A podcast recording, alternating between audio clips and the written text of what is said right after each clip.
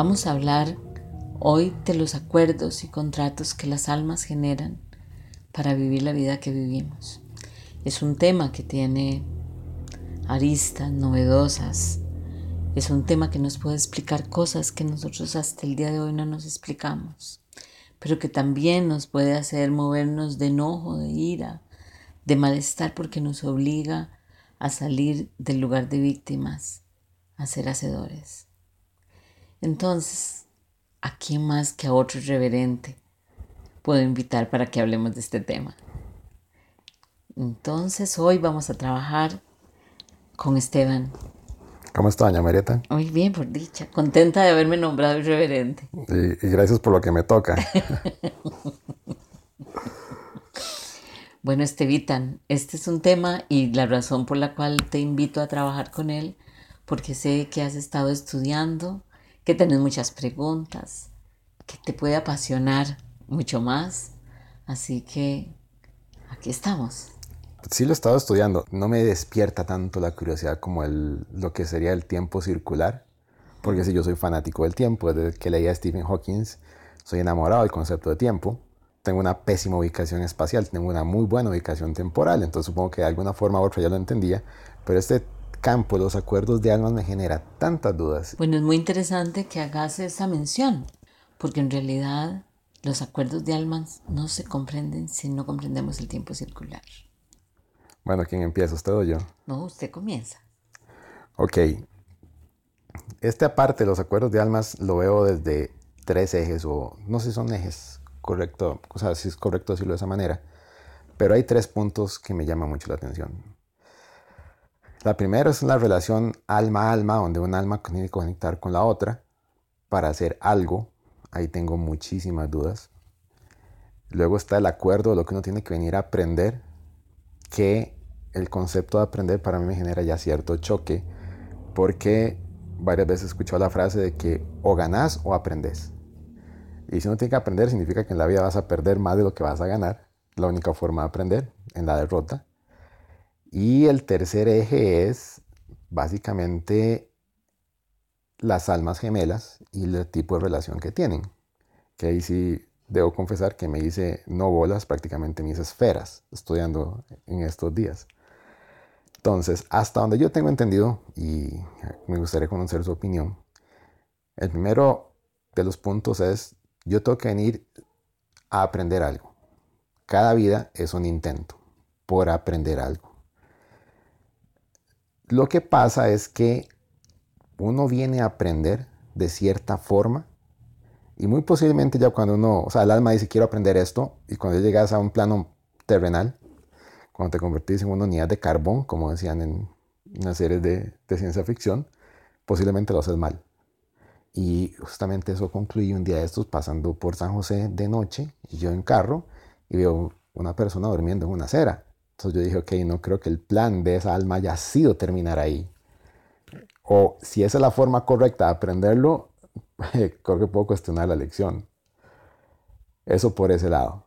El segundo es el acuerdo que hay entre dos personas para acompañarse o para aprender una del otro. O sea, yo te voy a enseñar esto en este punto, vos me vas a enseñar esto en este otro punto. Y sobre todo con las relaciones de pareja, si está destinado a que dos personas se conviertan en pareja, o si nada más se tienen que encontrar, tenían que apoyarse, y la forma en que lo hicieron fue esa. Ok, lo primero que te voy a pedir es que sostengas esa pregunta ahí, porque la primera va a requerir eh, espacio y tiempo. Ok. Ok, de acuerdo a, lo, a, la dimensión en la que vivimos. Vamos a ver. Lo primero que necesitamos entender es que no hay pasado y no hay presente, no hay futuro. Solo hay un eterno presente. ¿Ok? Pero en este plano, en este plano, donde necesitamos el tiempo y el espacio para poder definirnos, porque si no, no nos definimos como cuerpos ni definimos la pared. O sea, para poder definir la pared, yo tengo que definir, aquí comienza la pared, aquí termina la pared, aquí comienza la otra pared. Este es el juego del silencio en la música, porque sin los silencios la música solamente serían sonidos caóticos. Los silencios lo que vienen a generar es armonía. Y al generar la armonía se genera un producto musical. Con nosotros pasa igual. El silencio, que es un reflejo del tiempo y el espacio, lo que genera es la apariencia de seres, la apariencia de existencia. ¿Ok? Por eso para nosotros en este instante es muy importante comprender esto, porque esos acuerdos de almas ya se están cumpliendo en diferentes estados y tiempos de acuerdo a lo que nosotros conocemos. El tiempo es circular, en realidad es elíptico, ¿verdad? Porque este concepto de elipsis hace que todo esté en el mismo presente. Es como si yo cogiera un resorte y le ponga la punta lisa en un punto y deje el resorte que siga funcionando y conecte la otra punta lisa en otra parte. Lo cual es fundamental para las constelaciones familiares. Claro, para las constelaciones familiares, para las regresiones. ¿Por qué? Porque si eso no fuera así, yo en este presente no podría bajar la memoria de aquella experiencia que tuve en 1920, donde morí por la pandemia, no sé, por cualquier experiencia. ¿Ok? Esa información de aquella experiencia de vida que se está dando en este mismo momento, en, otro, en otra dimensión, toda esa información la va guardando el inconsciente, mi inconsciente familiar y por supuesto el inconsciente colectivo y la tiene también mi inconsciente personal. Por eso hoy cuando tengo una vida, voy a poner un ejemplo real. Esta es una paciente que no puede quedar embarazada. ¿Ok? Buscamos todos los otros mecanismos, hicimos constelaciones, terapia floral, todo, poliedros, reprogramación neurolingüística, campos de luz, bioplasma, biomagnetismo, todo lo que ustedes imaginen. Y al final yo decido trabajar con ella una regresión. ¿Ok? Esta regresión se va a un momento en un castillo que ella no logra identificar, donde ella está subiendo unas gradas, está embarazada, ve a su esposo en la, en la parte alta de las gradas y ella se acuerda sonreírle a su esposo que no identifica en ese momento quién es y su esposo la empuja. Y la última visión que ella tiene es el momento en que ella ve el lugar a donde va a dormir el bebé, o sea, todo lo que está preparado para el bebé. Ella toma conciencia de que está cayendo por las gradas, todo lo que siente, cómo la llevan a un hospital, le sacan el bebé y la dejan morir. Entonces, yo le pido que identifique al bebé, que lo vea a los ojos y vea qué alma es. Entonces ella me dice que ese bebé es su padre hoy. Entonces volvemos el cassette varias veces hacia las gradas hasta que ella logra identificar al marido. Y sucede algo muy loco. Ella identifica al marido y me dice, ese va a ser mi hijo. Va a ser. Exacto, así como te lo acabo de decir, va a ser mi hijo. Entonces yo le pregunto, ¿cuándo va a ser tu hijo? si yo logro quedar embarazada en esta vida. Pero si no logro quedar embarazada, va a ser una adopción que yo tengo. ¿Por qué no quiere quedar embarazada? Para no volverse a juntar con el asesino. Exactamente. Entonces... Es una buena trama para un libro. Pero ¿qué es lo que está sucediendo ahí? ¿Qué fue lo que pasó? En este espacio y tiempo, estas son las ideas que nosotros hemos proyectado sobre este lienzo que llamamos el ahora.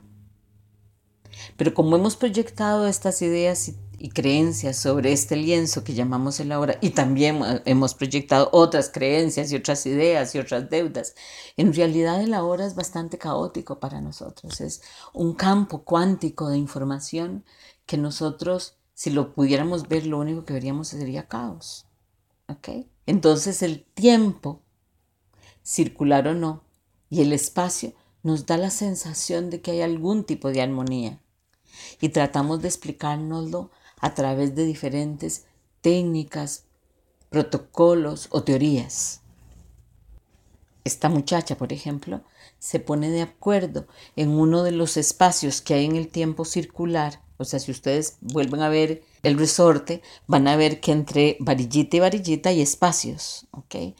En esos espacios mi alma se libera del cuerpo y encuentra un momento de paz para poder terminar de deshacer todo lo que hizo. Por eso es que cuando ustedes me han oído hablar del tiempo y cuando estoy dando curso de milagros siempre digo, el único tiempo que existió es el pasado y ya todo está resuelto. Porque ya todo pasó, está pasando en este instante. No lo digo más complejo, porque decirlo más complejo debería ser, en realidad el tiempo no existió nunca. Y todo esto fueron ideas que usted se creó y que tiene que resolver. Fue la basura que usted tiró que la tiene que recoger. Entonces, para ir a recoger esa basura, en esos espacios entre alambrito y alambrito, están los spas de las almas, o sea, el momento en que amorosamente espíritu genera un espacio donde el alma por un instante se siente liberada del caos. Toma fuerzas como un niño que descansa para después ir a recoger el desorden y dice, ok, yo tengo que recoger el desorden. ¿Quién puede ayudarme? Amorosamente van a haber candidatos, aunque ustedes no lo creen. Y en el caso de esta chica, el candidato es aquel que hizo esposo y dijo, ok, yo te asesino, yo te empujo. Si vos me preguntás, nosotros inclusive tenemos técnicas que son de constelaciones de almas para saber cuál es la lección que teníamos que aprender. Es que sí, en este caso, y eso sí lo entiendo bien, ese empujarla por las gradas, ese asesinato, puede ser, pues es la consecuencia, es alguien asumió ese rol de algo que la otra, en esa persona, en este caso la víctima, pidió que tenía que aprender. Claro. O sea, eso lo tengo claro. Claro, entonces, ¿qué sucede? Cuando, vos lo tenés claro ahí que estás en ese espacio, pero cuando entras en esta materia, eso es carbono, como dijiste. Unidad de carbono. Unidad de carbón, ¿qué sucede? Ya no te queda tan claro ya comenzaste a generar un sentimiento, un pensamiento, una emoción. No es que cuando voy subiendo las gradas a ver la habitación de mi hijo, veo a mi esposo y digo, ya sé que me iba a matar.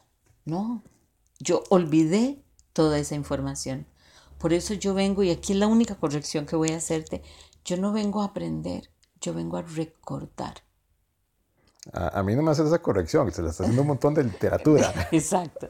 Vengo a recordar lo que yo ya sé, porque si yo soy parte de la inteligencia superior, ¿qué me va a enseñar algo? Ya yo lo sé todo. Por eso, porque me he olvidado quién soy, tengo que pasar por todas estas experiencias. ¿Qué sucede? El asesino la tira por, la, por las gradas y ahora les voy a poner esto, se los voy a complicar un poquitito más y la persona se queda viva. ¿Qué tendría que aprender esa alma ahí? Tal vez lo que tiene que aprender, y por eso necesitó que el fulano lo tirara por las gradas, porque vamos a ver, el fulano la tira por las gradas porque esa persona hizo algo antes que en este momento puede haber sido, por ejemplo, que dijera, no es cierto que los esposos matan a la gente. Eso no es a, las esposas. O hay que ver, tal vez las víctimas eran terriblemente espantosas y por eso el, el esposo se vio obligado a matarlas. Y que hiciera de eso un juzgamiento permanente. Entonces, en esta experiencia, tiene que pasar por ahí para poder sanar en presencia esa idea y prejuicio que tiene. ¿Ok? O podría ser algo muchísimo más profundo. ¿Cómo perdonar? Como perdonar como decidir si quiere vivir o no. Hay una gran incógnita, hay un terreno gris extremadamente grande como para que uno decida o uno a entender qué es lo que tiene que aprender de cada persona. Pero solamente uno puede aprender eso. Ah, por supuesto. O sea, solamente yo cuando estoy conectado puedo entender cuál era la lección. ¿Ok? ¿Qué le sucede a esta persona? Esa lección no la aprendió.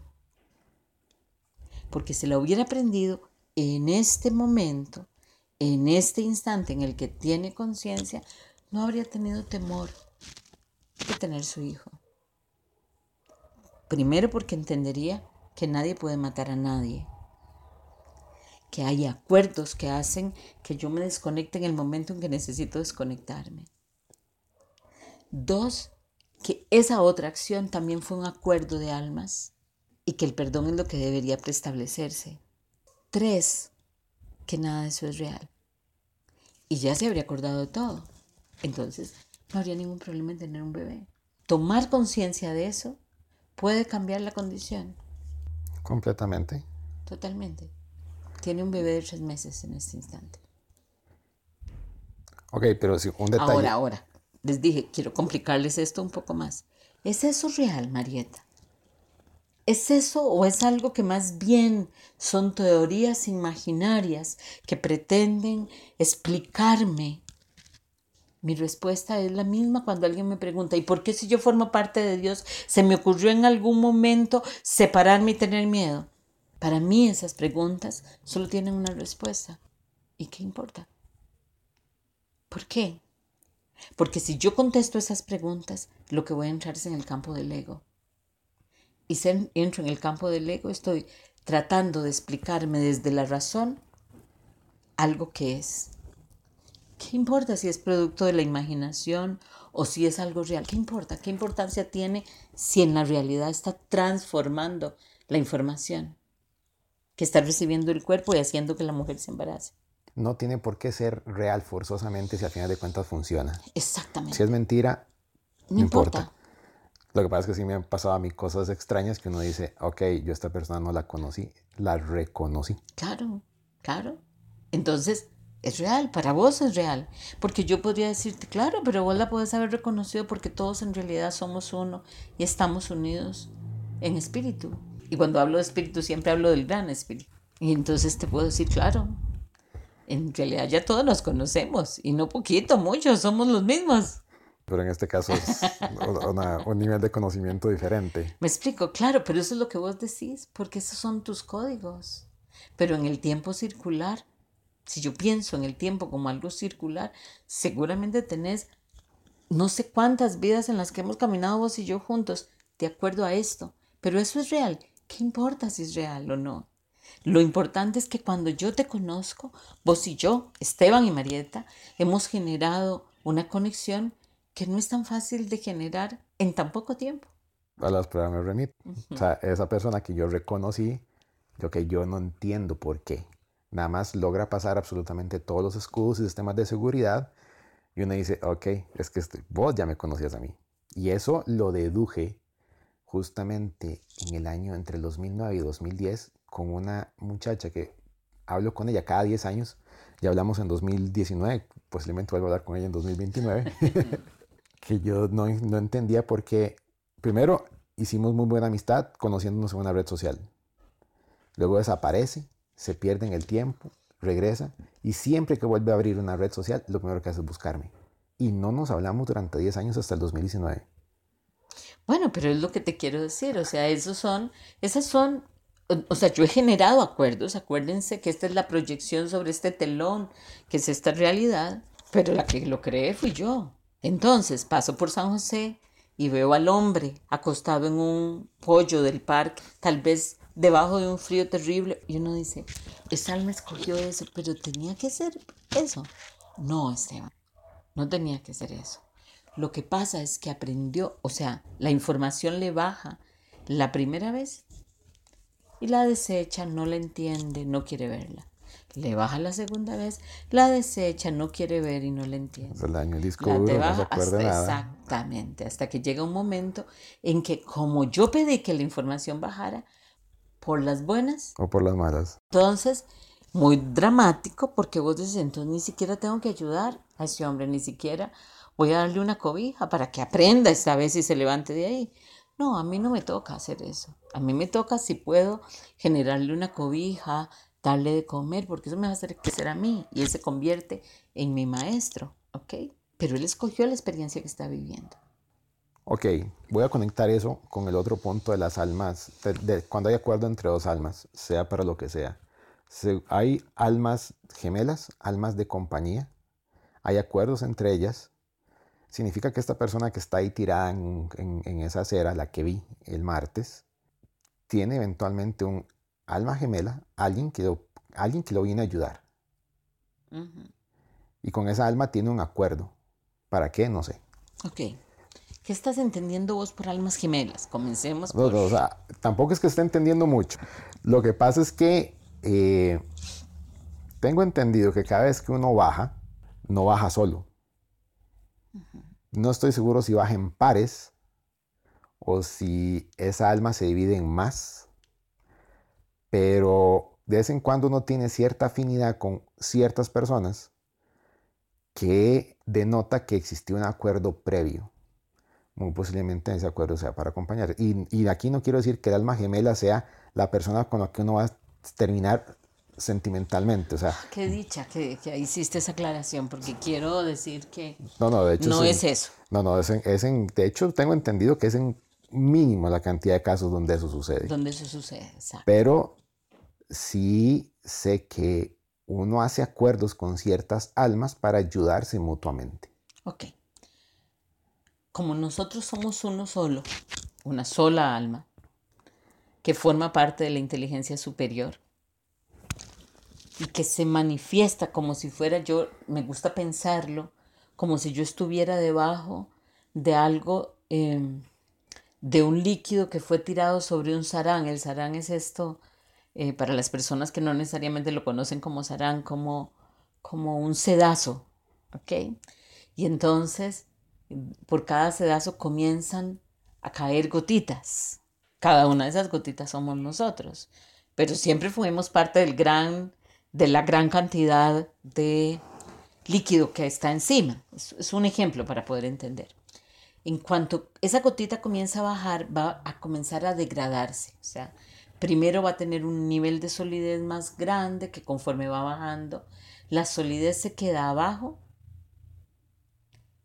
pero hay un aura del proceso que utilizó para bajar, ¿ok?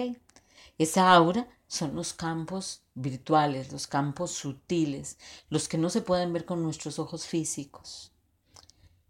¿Ok? Y aquí voy a decir de esas cosas que yo digo disruptivas, porque lo primero que necesitamos entender es que nosotros no vemos con los ojos físicos. Nuestra creencia es que vemos con los ojos físicos, pero ustedes pueden darse cuenta que no ven con los ojos físicos si cierran los ojos y se imaginan o recrean un espacio o una experiencia que ustedes ya, ya tuvieron. Entonces, al cerrar los ojos y seguir viendo esa realidad, ¿con qué ojos están viendo? ¿Ok? Eso es esas son las cosas que ustedes tienen que preguntarse. ¿Por qué?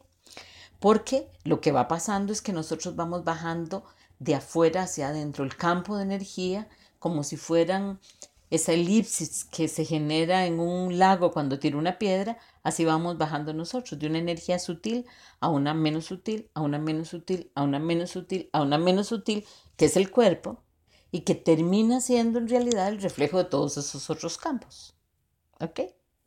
Dentro de esa degradación hay una parte de nuestra alma que se queda vibrando en solo un campo sutil lleno de luz. ¿Ok? Somos nosotros mismos,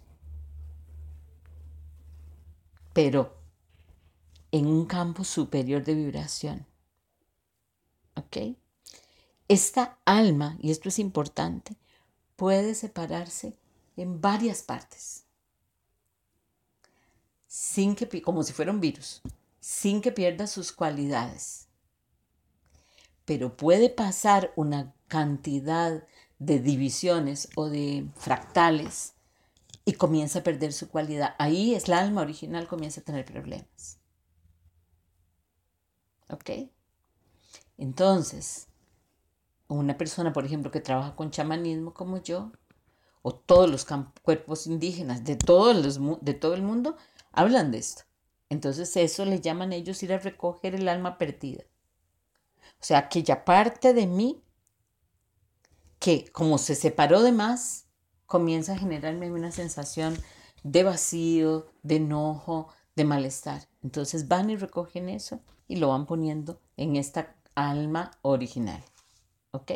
Pero hay una parte de esa alma que se va a generar como un casi como una identidad separada a mí. Porque el hueco del sedazo era más grande, por lo que vos querás. Y esa es mi alma gemela. Es mi alma gemela porque en realidad soy yo en otro campo también. Supuestamente bajan en pares, masculino y femenino. Ahora, eso no significa que sean hombre y mujer. No. Sino que los son, son almas. Tienen energías diferentes porque lo que son son complementarias. Exactamente. Son como el yin y el yang, aunque vengan en estuches diferentes. Exacto. Y solo, y una es la encargada de llamar a la otra, que es el masculino quien llama al femenino. ¿Por qué? Porque la materia yang es la que materializa. Si el masculino no llama a esa parte femenina, esa parte femenina se queda en el campo sutil. Entonces se convierte en lo que nosotros llamamos muy parecido a un ángel de la guarda. Siempre es una energía que está proyectándose sobre mí, tratando de cuidarme y protegerme. Si yo la convoco y la llamo y se materializa, se va a materializar además en un estuche diferente al que yo tengo. O sea, si yo soy el yang, la energía masculina materializada en un cuerpo femenino, esa otra alma gemela se va a materializar en un cuerpo masculino siendo la energía yin. O sea, entonces estamos con que se dividen en dos.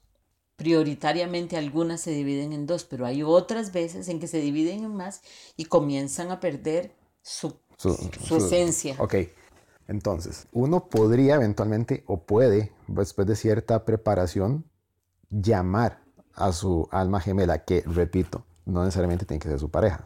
Sí, sí puede hacer eso. La única pregunta es que yo te haría es con todos los recursos que tenés que hacer, todos los contratos que tenés que romper, todos los acuerdos que tenés que limpiar, ah. ¿llamarías a tu alma gemela con qué intención? No, ni lo estaba pensando, por eso se lo pone así, con todo, con todo lo que hay que hacer, si no va a ayudar, entonces mejor que ni venga.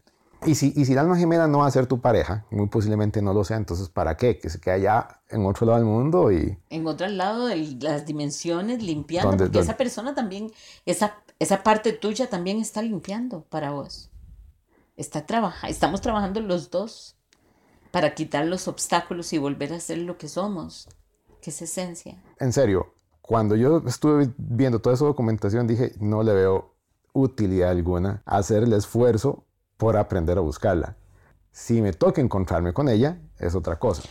En el caso de dos almas que dicen yo tengo que enseñarte a hacer esto, y que esas almas terminan convirtiéndose en pareja, en el momento que el plan se cumple, se tiene que romper. Eso diría la teoría. La teoría. Pero no se tienen que romper, se tienen que transformar. O sea, por ejemplo, que yo, voy a llegarte de este punto a este esta punto. Función. Vamos a ver. Eh, yo vine a enseñar te vine a enseñar porque soy mandona y te paso por encima a que vos pongas límites. Ajá. Vos aprendiste a poner límites, entonces yo me tengo que ir. No necesariamente. Vos aprendiste a poner límites y yo comienzo a transformar y ahí comenzamos a que vos me enseñes lo que vos viniste a hacerme recordar a mí. Y lo que hace eso es evolucionar la pareja, no acabarla. Por eso Bukai dice algo muy simpático, no sé si necesariamente Bukai tenga toda esta otra parte, y es las uniones se dan por enfermedad y se sostienen por la salud. Por eso los corazones rotos no se curan, se transforman. Ok, ¿hay acuerdo con absolutamente todas las almas con las que yo me voy cruzando? Sí, señor. Aquí no, no está quedando nada a la improvisación. En realidad no, porque somos el reflejo, todo esto es el reflejo de nuestra mente creando. Aquí nada se improvisa. Ahora, y tal vez esto lo podamos hablar en el próximo podcast. Existe el libre albedrío. Muchas gracias por estar juntos con nosotros. Ojalá que vayamos aprendiendo mucho. Y una vez más, les pido, por favor, de verdad, que nos escriban sobre aquello que nos quisieran que hablemos. Muchas gracias.